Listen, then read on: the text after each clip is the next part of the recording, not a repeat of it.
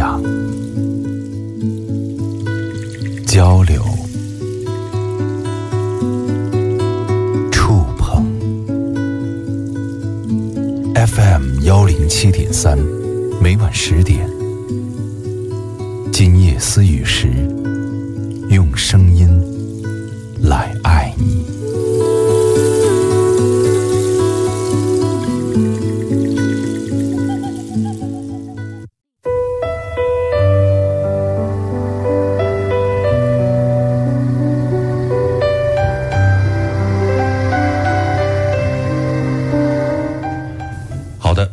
时间的二十二点零二分，这里是北京城市广播，正在为大家直播的今夜思雨时。大家好，我是英超，欢迎大家收听我们今天的节目。呃，今天呢，做客直播间的也是我们的两位老朋友，一位是著名的婚礼策划人以及心理咨询师孙松林老师，欢迎孙老师。手机前的听众朋友们，大家晚上好嗯，孙老师又来了哈。啊！对呀、哎，另外一位呢，也是我们的老朋友，呃，网易财经频道的主持人严笑，欢迎笑笑。各位亲爱的朋友们，周末的晚上好。嗯，那周末哈这样的时间当中，可能大家累了一周了，非常的辛苦。对啊、在这两天好不容易有时间呢，可能就会休息休息。没错，那这样的话呢，平时很忙哈。这个如果说结了婚的，可能会带着自己的另外一半儿出去转一转，吃个饭，购个物，逛个街，看个电影。而且最近有几部好的片子上映了哈。对，但是呢，如果说是单身的朋友，不知道在这个周末会不会有勇气约上那个你暗恋的人出去？哎，是不是？呃，有有一些这个具体的实施的行动哈。我们正在脑补画面。对，所以说呢，这个说这些都不白说。对呃今天晚上我们的话题呢，就是来跟大家聊一聊暗恋的事儿。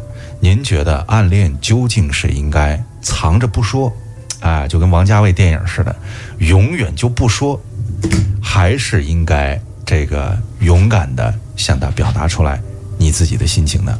嗯，欢迎大家通过几种方式来跟我们一起互动聊聊天吧。新浪微博找到英小超，英雄的英，大小的小，超人的超，或者是微信公众账号找到今夜思雨时就可以了。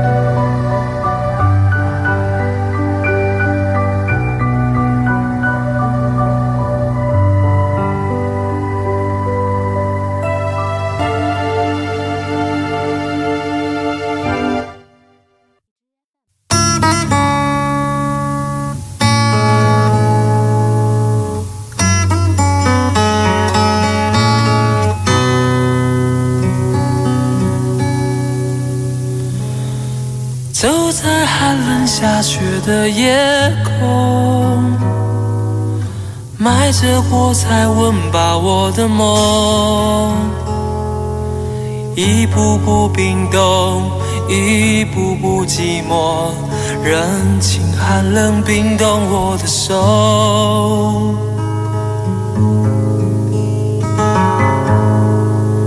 一把火柴燃烧我的心，寒冷夜里挡不住前行。风刺我的脸，雪割我的口，拖着脚步还能走多久？有谁来买我的火柴？有谁将一根希望全部点燃？有谁来买我的孤单？有谁来实现我想家的呼唤？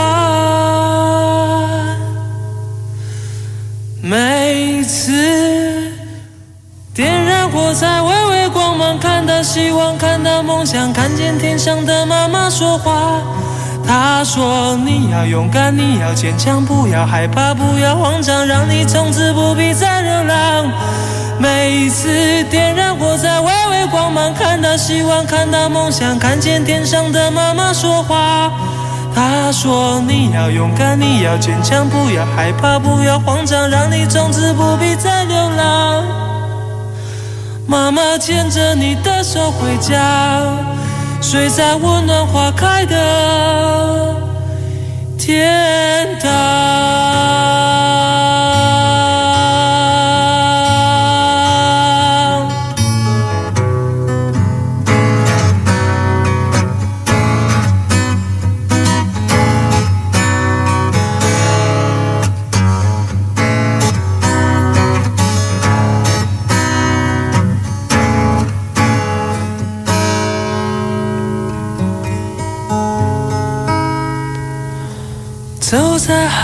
下雪的夜空，埋着火柴温饱我的梦，一步步冰冻，一步步寂寞，人情寒冷冰冻我的手。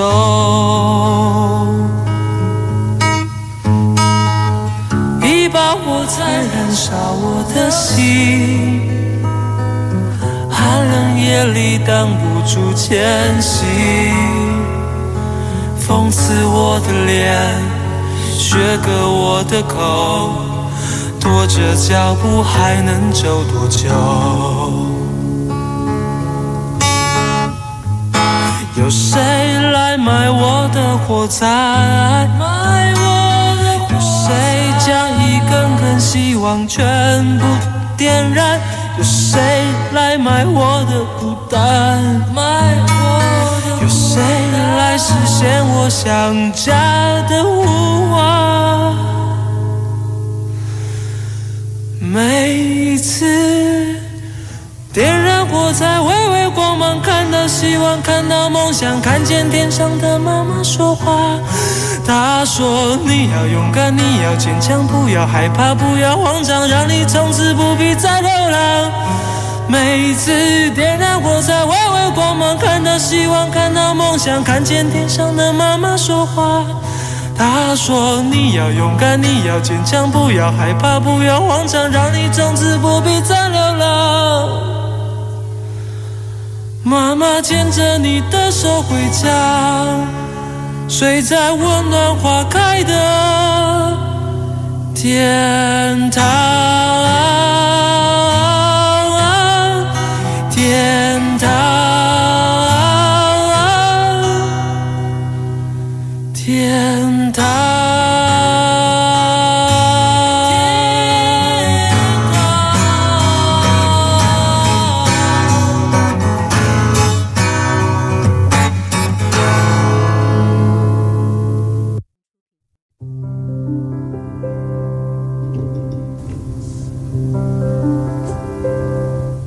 说到暗恋，可以说是每一个人都会经历过的一段不可跨越的情感经历啊。嗯，有无非就是说，有的人可能会是开始的会比较早一些，而对且对待的方式是不一样的。对，有的人可能会开始的晚一些，还有没错就是方式不太一样哈。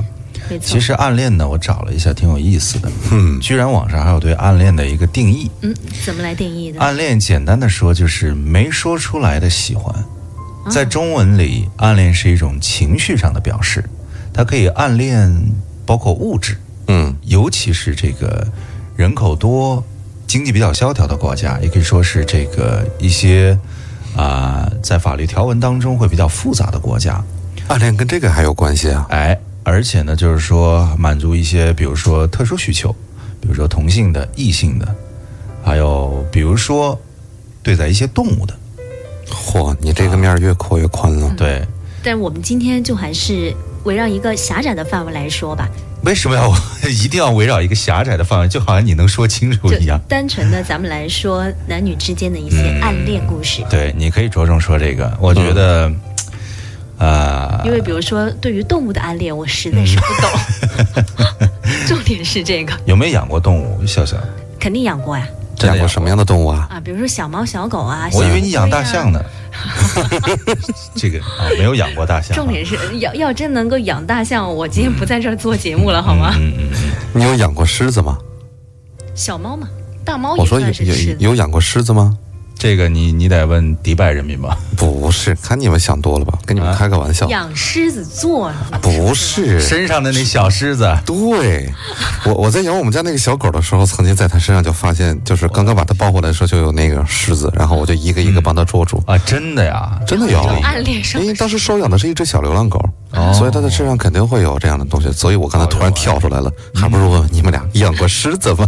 但是你说的这个流浪，我觉得是特别适合暗恋当中的一个元素，就是一个流浪的心终于见到了一个人，嘣儿，他就觉得终于可以靠岸了，哎，没错，或者说他一直是没有任何，就像没有被激活的手机一样，嘣儿被这个人的一切，你说激活了，我觉得是对的，但是你说他找到港湾了，我觉得他还差一点距离。啊，是吗？这个怎么？他真正上岸了，应该是两个人在一起了，哦，对吧？那就是说现在至少是看见目标了，开得慢了，他应该是说发现了灯塔在何方，嗯然后按照那个方向往前有了进方向了。对，有了前进的方向了。当然，这个方向当中也有可能会迷茫。没错啊，而且这个阶段是特别的让人又爱又喜、又爱又恨的一个阶段。对对对对嗯对，你会心里面充满了期待，他今天又多看了我一眼，是不是？哇对我我发现一个事情，今天笑笑笑对暗恋这个话题好感兴趣啊。因为我一直都暗恋，从未成功过，哇，真的啊，是不是很惨？哎呀，开那今天你是我们聊天的中心了。哇，开玩笑了来随便把你这一万多段的这个暗恋的经历给我们说一段呗。我我是一块砖好吗？搬出来，然后呢，还是要引出大家各位观众的一些欲。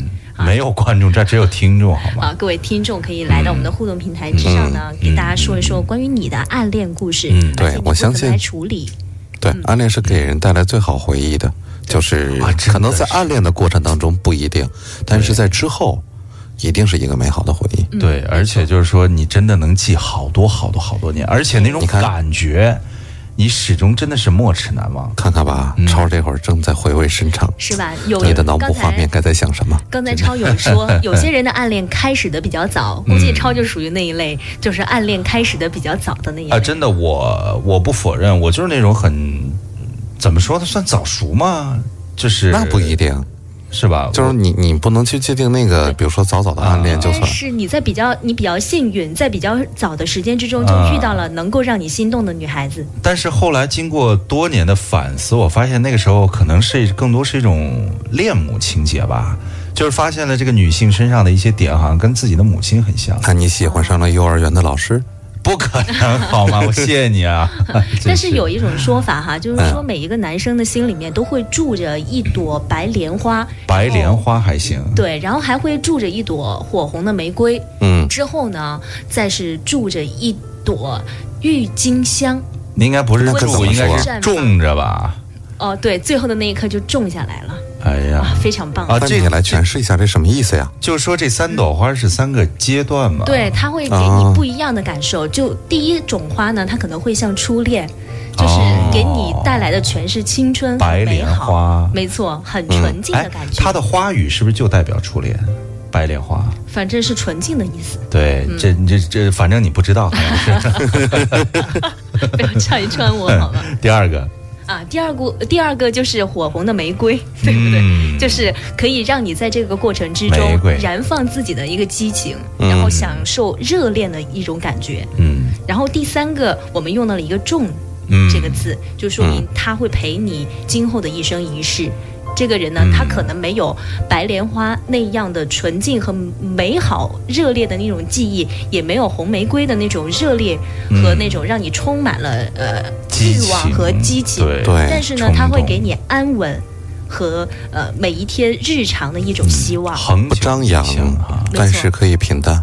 嗯，所以我觉得大部分男生的暗恋应该都会出现在像是白莲花那个阶段吧。嗯，对，呃，我觉得至少他那个时候的暗恋的成分应该是像白莲花一样，嗯。但至少从那个时候什么时候开始，这真没法说，但是每个人都不不一样嘛。我很好奇啊，我不知道两位在说到暗恋这个词语的时候，头脑中会不会就是出现一个穿着白裙子的姑娘的形象？嗯，没有，呃我有，但但是这种意识应该是。我有，我有因为可能我不知道有多少男人对于长发有长发情节，其实至少我就是一个，就是我就觉得一个女孩子就是一个直长直直的长发披肩，对，像瀑布一样，然后一身白裙连呃不连衣裙，嗯，嗯贞子，挺美的。你非得让这头发盖着脸吗？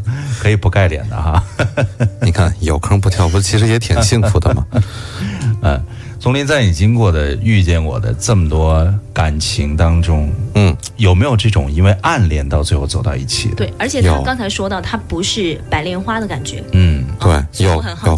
我其实不是这个，倒不是我身上的事儿，嗯都是我见过的事情。嗯就是呃，我我认识一个就是男性的朋友，嗯他很多年啊，其实都是在一个女性旁边充当一个女性之友的一个角色哦男闺蜜啊。对呀、一直都是一个男现对现在的词叫男闺蜜，没错。然后一直都是在哎这个女孩子需要他的时候他会出现，嗯女孩一直都把他当成一个哥们儿。嗯当时我们都以为啊，他们俩根本就不会在一起，因为他们俩太像哥们儿关系了，嗯太不像那种恋人之间的关系了。其实到了后来，女孩失恋的时候，这个男生也会出现；谈恋爱的时候，那男生也会出现。嗯但是他从来没有想过，就比如说啊，呃，你你恋爱的时候，我要去搅和搅和你们，嗯然后等你失恋的时候，我再。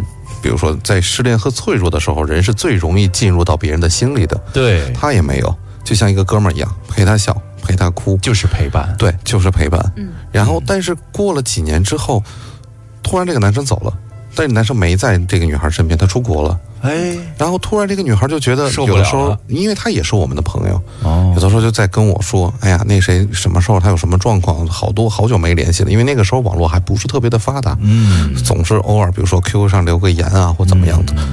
我说你干嘛这么关注他？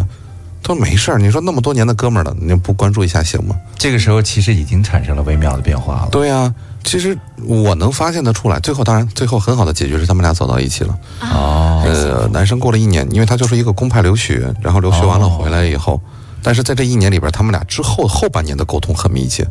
就可能是刚去的时候，他不太适应那周围的环境，然后等过了半年，呃，沟通也方便什么也方便了。你看，你看，这个时候就需要一些比较美的一些内容去加以调剂了。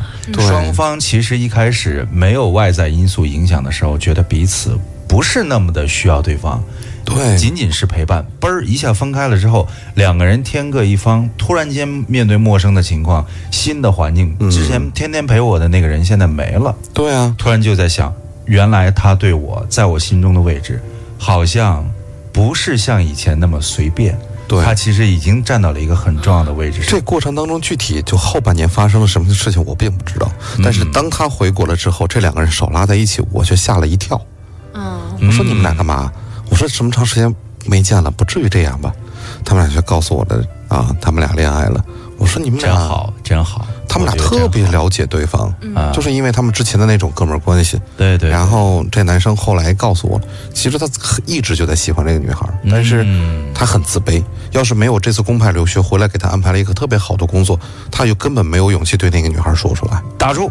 我突然间，你你说到刚才这个男生的这个心理状态之前，我还一直觉得非常美好，但是他他的自卑，他的自信，后来的自信是建立在他的这个好的工作之上的话，我产生了怀疑，他未来能跟这个姑娘走多远？我倒是不他们这样子现在一直都很好，因为我觉得这个男生他是负责任的一种态度，他觉得啊曾经的我可能没有办法给这个女孩子更好的一些生活，啊对是其他，的他就是这么跟我讲的。我觉得我没有能力给他一个好的生活他觉得他其这样，他他现在变成了更好的自己，对啊是吧？他，觉得与其这样，我不如哦看着他幸福也挺好。只是他不幸福的时候，我一定会出现在他身边。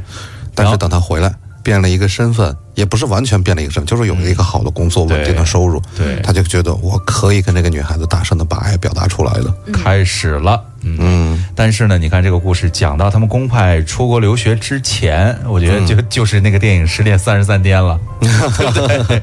两个对对对一个男主角，然后之前是闺蜜是吧？然后一男一女，后来他俩走到一块儿去了哈。没错，他们建立在彼此的了解的基础之上，所以我觉得这个故事其中讲到的暗恋，它应该是两个人之间的一种默契吧，有些时候是心照不宣，没错。然后突然有一天机会到了，然后两个人就可以在一起，对。它就是一种属于不需要说出来的暗恋。没错，嗯，嗯我觉得，但是另外还有一种爱情、呃暗恋啊，我不知道大家也有没有感受过，嗯就是有些人会用一种开玩笑的方式来说出对一个人的喜欢，嗯就比如说，啊，对这是一种暗示。对，就比如说，而且这也是一个套路吧。但是 但是发现对方没有一些反馈的时候，嗯他就会说：“哎呀，开玩笑的啦，你不要当真，我怎么可能喜欢你？你这个傻小子。”不是其实还是偏自卑那种。不是不是不是，我听完这这感觉，我觉得言笑你都在哪儿认识这些男人？怎么那么油嘴滑舌呀？不不不，就是这种是常态嘛。对这种是常态也会也还常态，我的朋友和你俩朋友之间去的是一个场子，不是朋友和朋友之间啊，如果有了这种爱慕关系，也不是没可能。但是如果要表达的时候，他可能害怕；一旦是认真的时候，可能又会面对失去。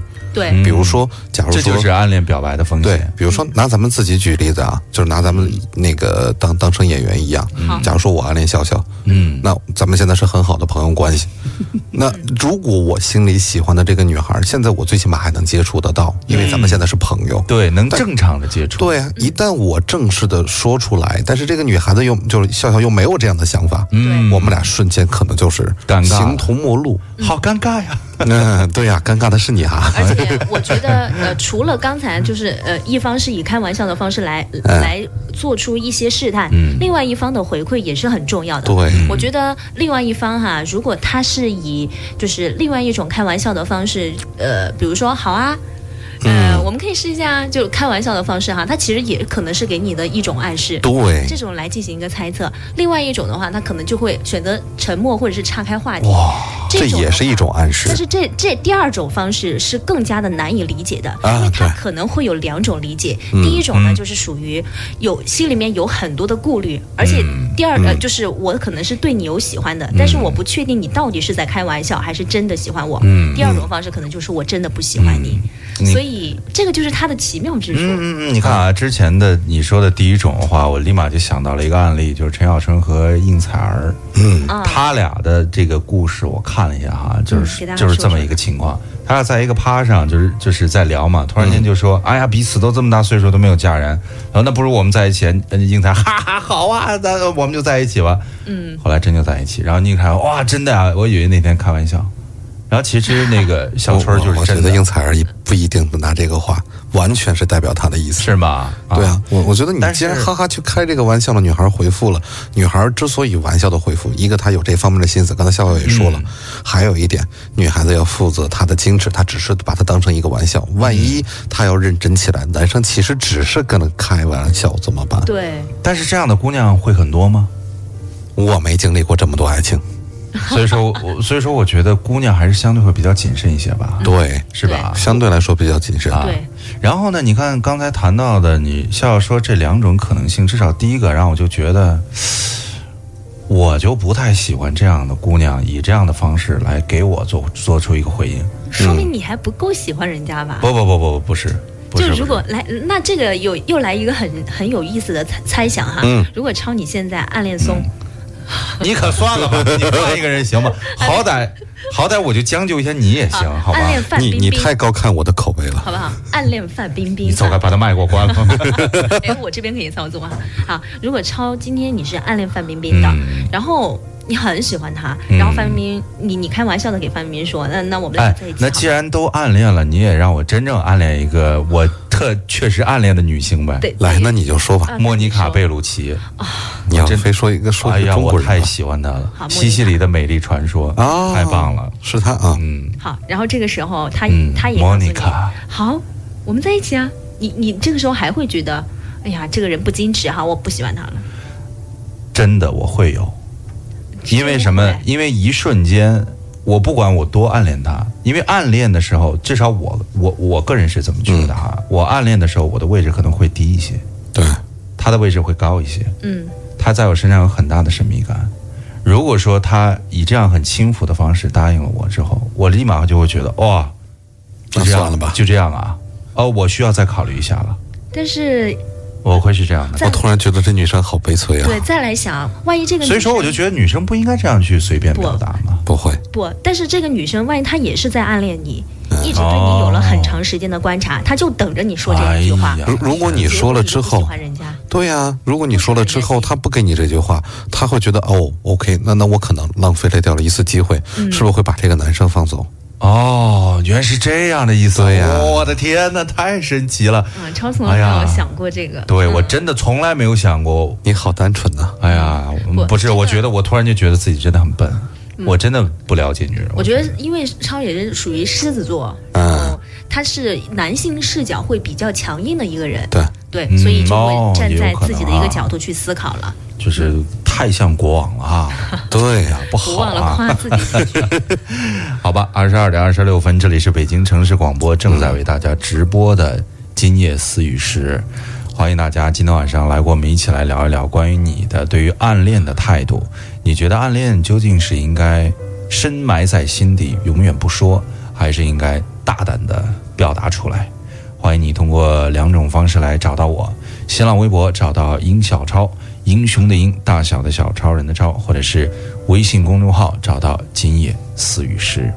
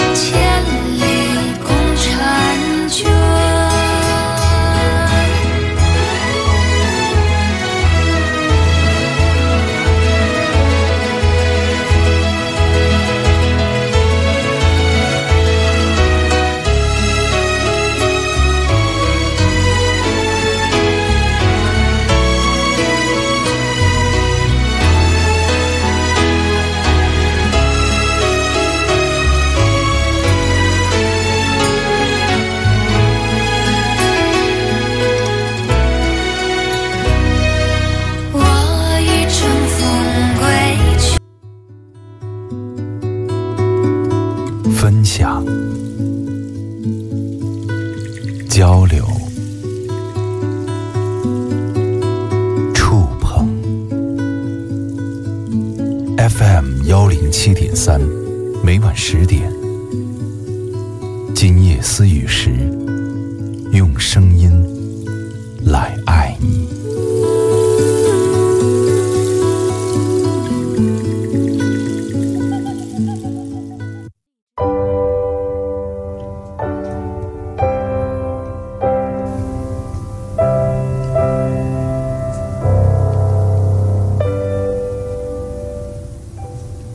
十二点三十一分，北京城市广播今夜思雨时继续陪伴大家，我是英超。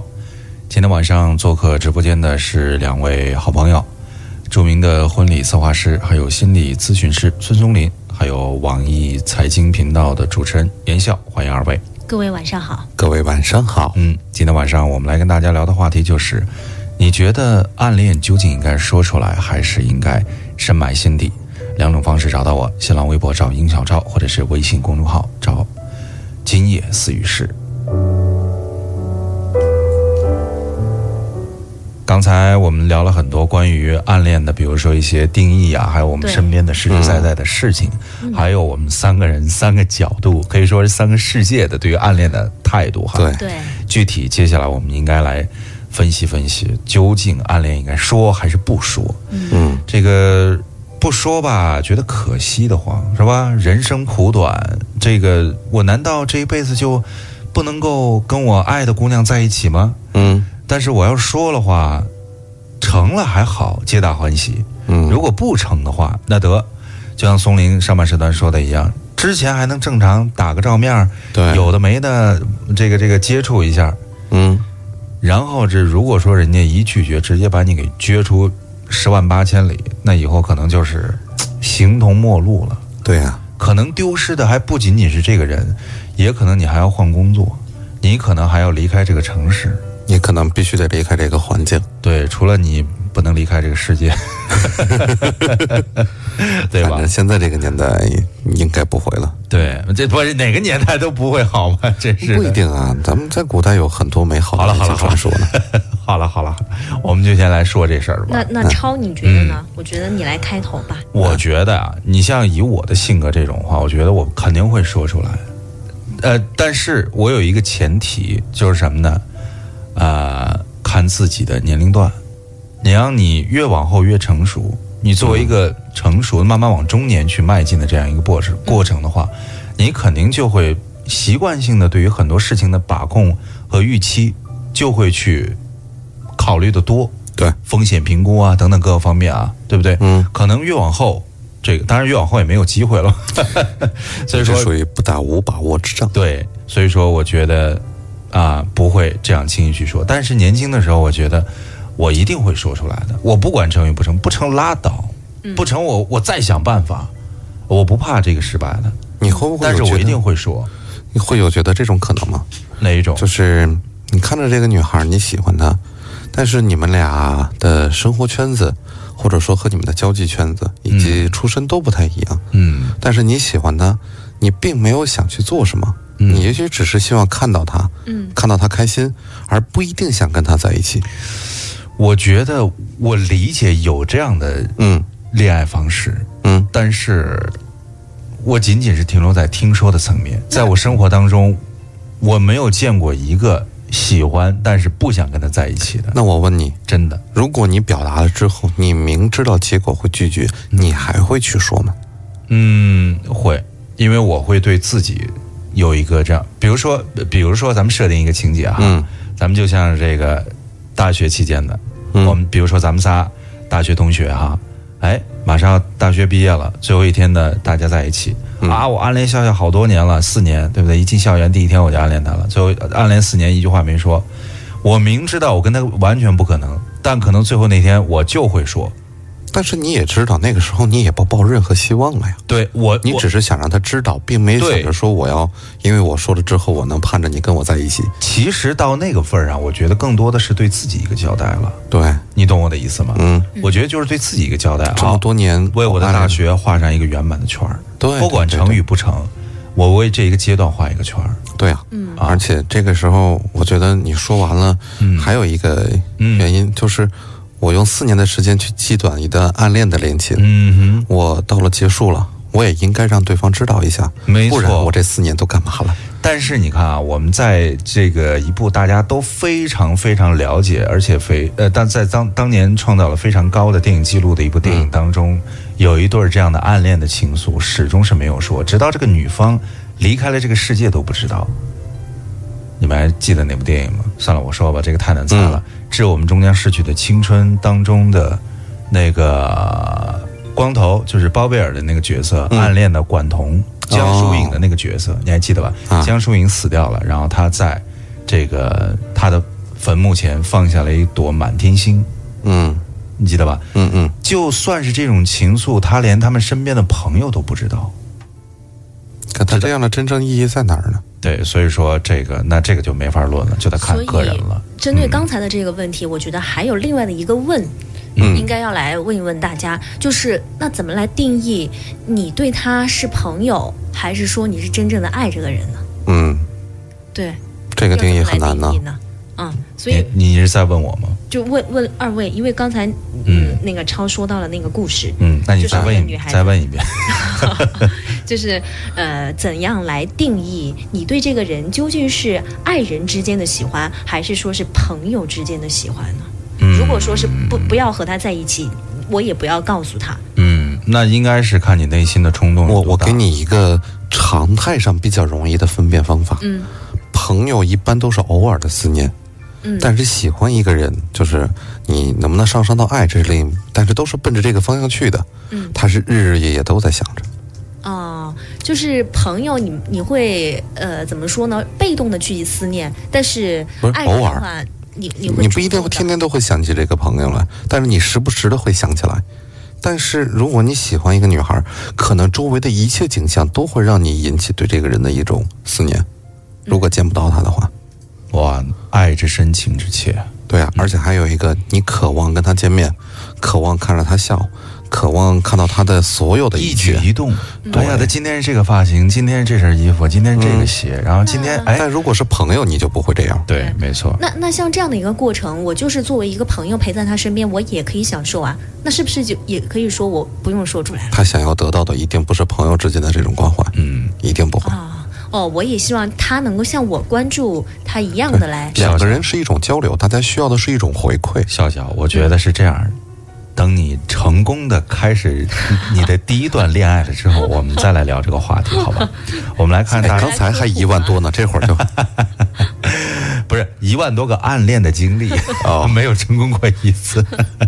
心好吧里演出无演演过无数的戏。我们来看看大家说什么哈。嗯嗯，克拉拉他说了，世界上有三种东西绝对是隐藏不了的，嗯，咳嗽、贫穷，还有爱。所以说，当一个人喜欢另外一个人的时候，对方一定会感觉得到。这句话啊，这个真的，我个人保留意见。他说我觉得他说这个很有道理啊。哎，这这个一会儿咱们可以聊好，聊。保留啊意见。所以说，不存在真正的暗恋吧？不捅破大概有两种情况：第一种是怕对方尴尬，第二种是自私，不喜欢也不拒绝。所以为什么要表白呀？哎，这是他的观点很清晰。为什么我刚才说你暗恋对方一定感觉得到？我觉得真的未必。是吧？你得看对方的一些感知，嗯，嗯，但是说实话，但凡心细，一定会发现。对，而且我我觉得不是看对方的感知，就是你喜欢一个人，很可能周围所有的人都知道，只是你自己还以为自己隐藏的非常的好。对，嗯，呃，有有可能、啊。我是这样你比如说如果你喜欢一个人，你就会在乎他的很多的一些状态，嗯他的行为举止、动作，甚至表情。对那你做出的反应都是因为很在乎这种状态，你做出的反应。也就是说，如果是朋友的话，他的反应一定会偏过。嗯，比如说，呃，就这人假如说不正常，呃，假如说一个暗恋对象不是，正常反应。超，你如果暗恋笑笑，如哎果笑笑换个人行吗？莫妮卡，我我说了，我暗恋莫妮卡。不，这是以咱们周围的人，当然能能能，我们俩就行，我来我来暗恋笑笑。如如果是常态的状态的话，比如说笑笑今天身体不太舒服，他咳嗽了一下，我作为朋友一定会关怀隐藏，住自己的咳嗽。然后我我一定会关注呀。我说笑笑怎么了？但是如果要是一个暗恋的对象的话，可能这会儿他就不仅仅只是在做这件事情，就问一句，他的整个注意力都会放在这上面。笑笑去了一趟厕所，回来之后发现桌上就有一瓶极之糖浆，没有那么神速啊。这就是不知道哪个暗恋的人是做的这样一个事情啊。对他，他所想的就一，他越是想把自己放为正常，嗯越就有可能会做出一些不正常，就是不适合他常态的对待朋友应该做出的一些反应。没错。所以周围人只要有心细的人，或者这个女孩子比较心细的话，她就很容易能察觉得到。嗯对，我是这样的观点。那超，你为什么觉得你你你是不赞同的呢？因为我身边有真的，我见过很多这样的朋友哈，他们就是说非常非常的喜欢这个姑娘，呃，以至于喜欢到这个不行不行的地步了。但是呢，他们又什么都不敢做，嗯，就怕做了之后自己露出任何的蛛丝马迹，怕，因为他们所有的害怕都是最后的那个不成功的可能性。嗯，所以说呢，他几乎什么都不做，不做了之后呢，嗯、就是上学的时候嘛，这个毕业分开了，各自天涯了，这个、这个人还是不知道哦，原来他曾经爱过他，哎那么喜欢过他。有的时候机会也是这样错过的。而且这样的说，我我突然间又想起了另外一种暗恋的一种方式，嗯就是在很小的时候哈、很多的小男生他都特别喜欢去欺负。他喜欢的小小女生，嗯他想用这样的方式，一方面引起他的注意，另外一方面他又不想让人家知道我是喜欢他的。那这应该算是异性之间欺负他。最小的一种刷存在感。啊，所以不就变成大人之后，很还有一些人的恋暗恋方式，就是我故意不理你，嗯我就是不理你，哎，你们看过一部电影没有？叫《黑镜子》。嗯，没有，黑镜子当中很多电影对，黑镜当中有一部这个就是演高科技，就是说呃，一个人在帮另外一个人这个撩妹的一个过程，嗯就告诉他这个人很笨，但是他特别喜欢那个姑娘，嗯。嗯。然后背后的人就告诉他你该做什么做什么做什么，其中有一个就是你越喜欢谁越不要理他，越跟他周围所有的人沟通，孤立他，其实这个就是之前的一种套路啊。他其实还是想引起他的暗恋对象的注意。没错，嗯，就是如果你留意了，然后他是你发现了，它是一种反过来的这一种手段哈。对，就别人都关注你呢，OK，我不关注你。嗯嗯别人都都去跟你聊天，那 OK，我不去跟你聊天。当所有人都围着你转的时候，我把你周围所有的人都吸引到我这里来，嗯这是要告诉你，哎，我存在，让你关注到我。嗯嗯，好，刚才是我说出来我的观点，我觉得我肯定会要说嗯，啊。二位，接下来你们谁来说一说自己的观点？我我来说吧，好，我其实刚才在谈话的过程之中，一直有隐含自己的一个观点，我就觉得其实我也不用说，但是我会用我自己所有的行动去告诉他，我是喜欢你和在意你的。嗯就是刚才我一直在强调，我真的不用说出口我喜欢这个人，但是我的所有的目光和我做的事情都在告诉他，那你这喜欢你。那你这跟说有啥区别不呢？，这告诉他之后，他是等着对方来张这个口我来告诉你，笑笑，我喜欢你。没错，是啊我没有说，我什么都没有说，但是我忍不住我要对你。这这你理解不了，这因为这是女孩子的一种矜持状态，她就一定不会说的。这个时候，她她松肯定他理解，对啊，那不就是这个？那不就是这个啊？我理解，我理解，我理解，有这样的有这样的角色。我看哎女孩子在恋爱过程当中啊，或多或少都想占据一个微上风的位置。她不说我要多凌驾于你之上，我总觉得，哎，我是一女孩子，我想比你稍微在这个情商或者情感方面比你稍微高一点点。嗯所以如果女孩子主动去表白的话，瞬间她就能落到最低下。来，你看看，但是她做出来了，跟表白没有区别啊。那不一样，我关注你，我我从来关心你没有。说过，对，对啊我可能对我所有的朋友都是这样的啊，就是给自己也留一条后路，就是当有一天你说你不要对我这么好了，我不可能喜欢你的。比如说那个人对我说，但是我就会说，我对我身边所有的朋友都是这样啊，你不要自作多情，想太多了好吗？但是你看这个自己留一条后路。但是你看这个，从你的《全世界路过》里面，这个荔枝就是天天那警察嘛，天天就是盯着那个、那个、那个、那个戴眼镜那男孩儿，天天对他好。你看这这追的，我的天，把人家恨不得撵到地洞里去了。嗯，但还好最后在一起了哈。对，我们希望所有的好的情感都是最后我们可以有一个更好的发展的。嗯没错好，那笑笑的观点是，他不说，但是他做。没错。哎我觉得你说再多都没有用，你直接用行动来告诉他就好。了哎，那万一要不成呢？不不成就不成了，因为我也没有说什么呀没有。说，说哦就是对于笑笑而言，他会把这种说当成一种承诺。哦，就一旦我说了，我就是对你的一个承诺。我不管是同意的也好，还是说要对你好也好，哎这就是我的一个承诺。而且嗯这个方法，我个人觉得哈，就是不管对于男生和女生来说，它都是一个双赢的局面，就能用的是吧？就对你进退都是可以的。就不说就光做是吗？嗯就不会把自己逼到一个绝境上去。嗯，就总有一天会有一个人哎，他可能就会先开口。哪怕比如说那个男生真的不喜欢笑笑，有一天说了，我觉得这样对自己的伤害是最小的。嗯，如果他要是说了，那反而这个伤害会很大，因为女孩子一旦要是决定放下了这个，就是我刚才说稍微高一点的这个位置，嗯她要决定下去的话，那她就是一种义无反顾。如果对方一旦拒绝的话，那对于女孩子彻底就是一个颠覆性的伤害。好吧，松林该你了，说说你的观点。我的观点其实跟笑笑有点像，但但是不是说我会用行动去告诉对方，嗯我倒觉得，嗯，你唱给对方，那倒不至于。想 把我唱给你听，我不听你唱给我的这，样子说话怪怪的。我倒觉得，如果我去暗恋什么人的话，我不会太让他去知道，但是我会莫名的在一些细节上。会有意识的去给他一些暗示，我不一定会给他做什么，但是我可能会给他一些暗示。但是我属于那种，你比如说，嗯、我会突然让你感觉到我对你可能，比如说，如如果同时你们俩都在咳嗽，OK，那 OK，我也问候你们俩，这是朋友。嗯，但如果我暗恋你们其中，啊不不不是你们其中，如果我暗恋笑你笑的话，敢暗恋我，我跟你说，我得跟你绝交。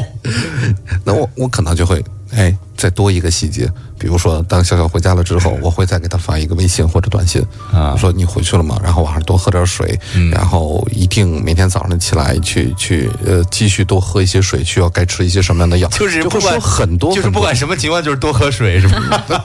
嗓子咳嗽嘛，多喝水一定是有好处的嘛。好吧，所以我就觉得，如果给他一些这样的暗示，但是其他的行为，你比如说给小小买一个那个咳嗽糖浆或这什么的，我觉得这样的表示对于我而言是过了，对嗯，但这种问候也跟你的想法是一样的，这就是一个朋友正常的问候问候，但只是超没接到，我就问候你了，我我只是就是一直觉得啊，就是人不要骗自己，你自己明明就是这样喜欢他，你无非没有说，但你做的都是那些喜欢的表现，这个我来跟你分享到最后这这这自己心里这关能过得了吗？性格使然，第二，啊。人其实无论他再强，他还有自卑的一面。哦，就是他总觉得，呃，当别人会不会喜欢我的时候，我一定分析的是自己的缺点，嗯。就是这个人会不会喜欢我？哎哎，我有这个缺点。比如说，我觉得，哎，我会不会觉得我有点胖？对。然后会不会觉得我特别，呃，要不就身高不够啊？当然，这跟我实际情况不太一样，就是你会不会觉得我有点矮？当然，等等，把自己的缺点无限的再放大，就在这跟对方的审美观各个方面的去想，哎，他到底会不会喜欢我？你看我是这样，我的缺点就是太优秀，哎呀，哎呀，这个话我都不知道该怎么接，我就想，单身，我也是很好奇。如果一个流星划过的话，我一定会许一个愿望。超，祝你幸福。你给我闭嘴！嘣，砸墙。其实这个里边的情感是一样的。如果大家会遇到这种暗恋的情绪的话，我们首先一定是去鼓励你去勇敢的把爱大声的说出来。嗯，但是说之前，你需要衡量一下，你最终到底有没有可能会占据这个主导的位置。先思考，对，先考虑清楚，千万不要盲目。如果我鼓励你有爱就当了我我天天都在表白，那肯定不现实。你得考虑好了，比如说，呃，最基本的，你如果喜欢这个人，你首先你得给他快乐，不一定是要给他财富。昨天我记得昨天那场婚礼上，哦，那个我们的那个新郎就说了这么一句话，嗯呃，我不能保证你成为天下最富有的女人，嗯但是我努力要成为让你成为天下最幸福的女人。嗯嗯，你你能不能让她去开心？能不能让去有一个她享受的过程？比如上大学期间，你的陪伴也许是带给她欢乐，我觉得这就够了。但如果你的出现给她带来的是一种烦恼，那我反而建议你最好不要去说，嗯，因为这样的话他会离你越来越远就。像我们分享的第一个故事，对其中说说到的，你看这个还真的有跟你们的想法一样的听众，星星不说话呀。他说，既然是暗恋，就不会说出来吧？有的时候说出来连朋友都做不了，不如默默的陪在他身边。嗯，但是这种吧，我就受不了，我就觉得，哎呀，你不说多难受啊！真是说出来嘛，你你不要管结果。那那你想想，嗯，呃，如果当然是个没说人观点。啊对，如果没说的话，嗯你或许会拥有一定的快乐。嗯但如果你说了，你反而会失去这份，嗯，那怎么办？